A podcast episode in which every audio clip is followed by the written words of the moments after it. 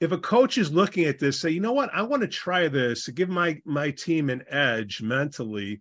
How would they start with your product? How, how does that work? There's the foundation of breathing that helps everybody. Everybody could benefit from being more intentional with their breath work.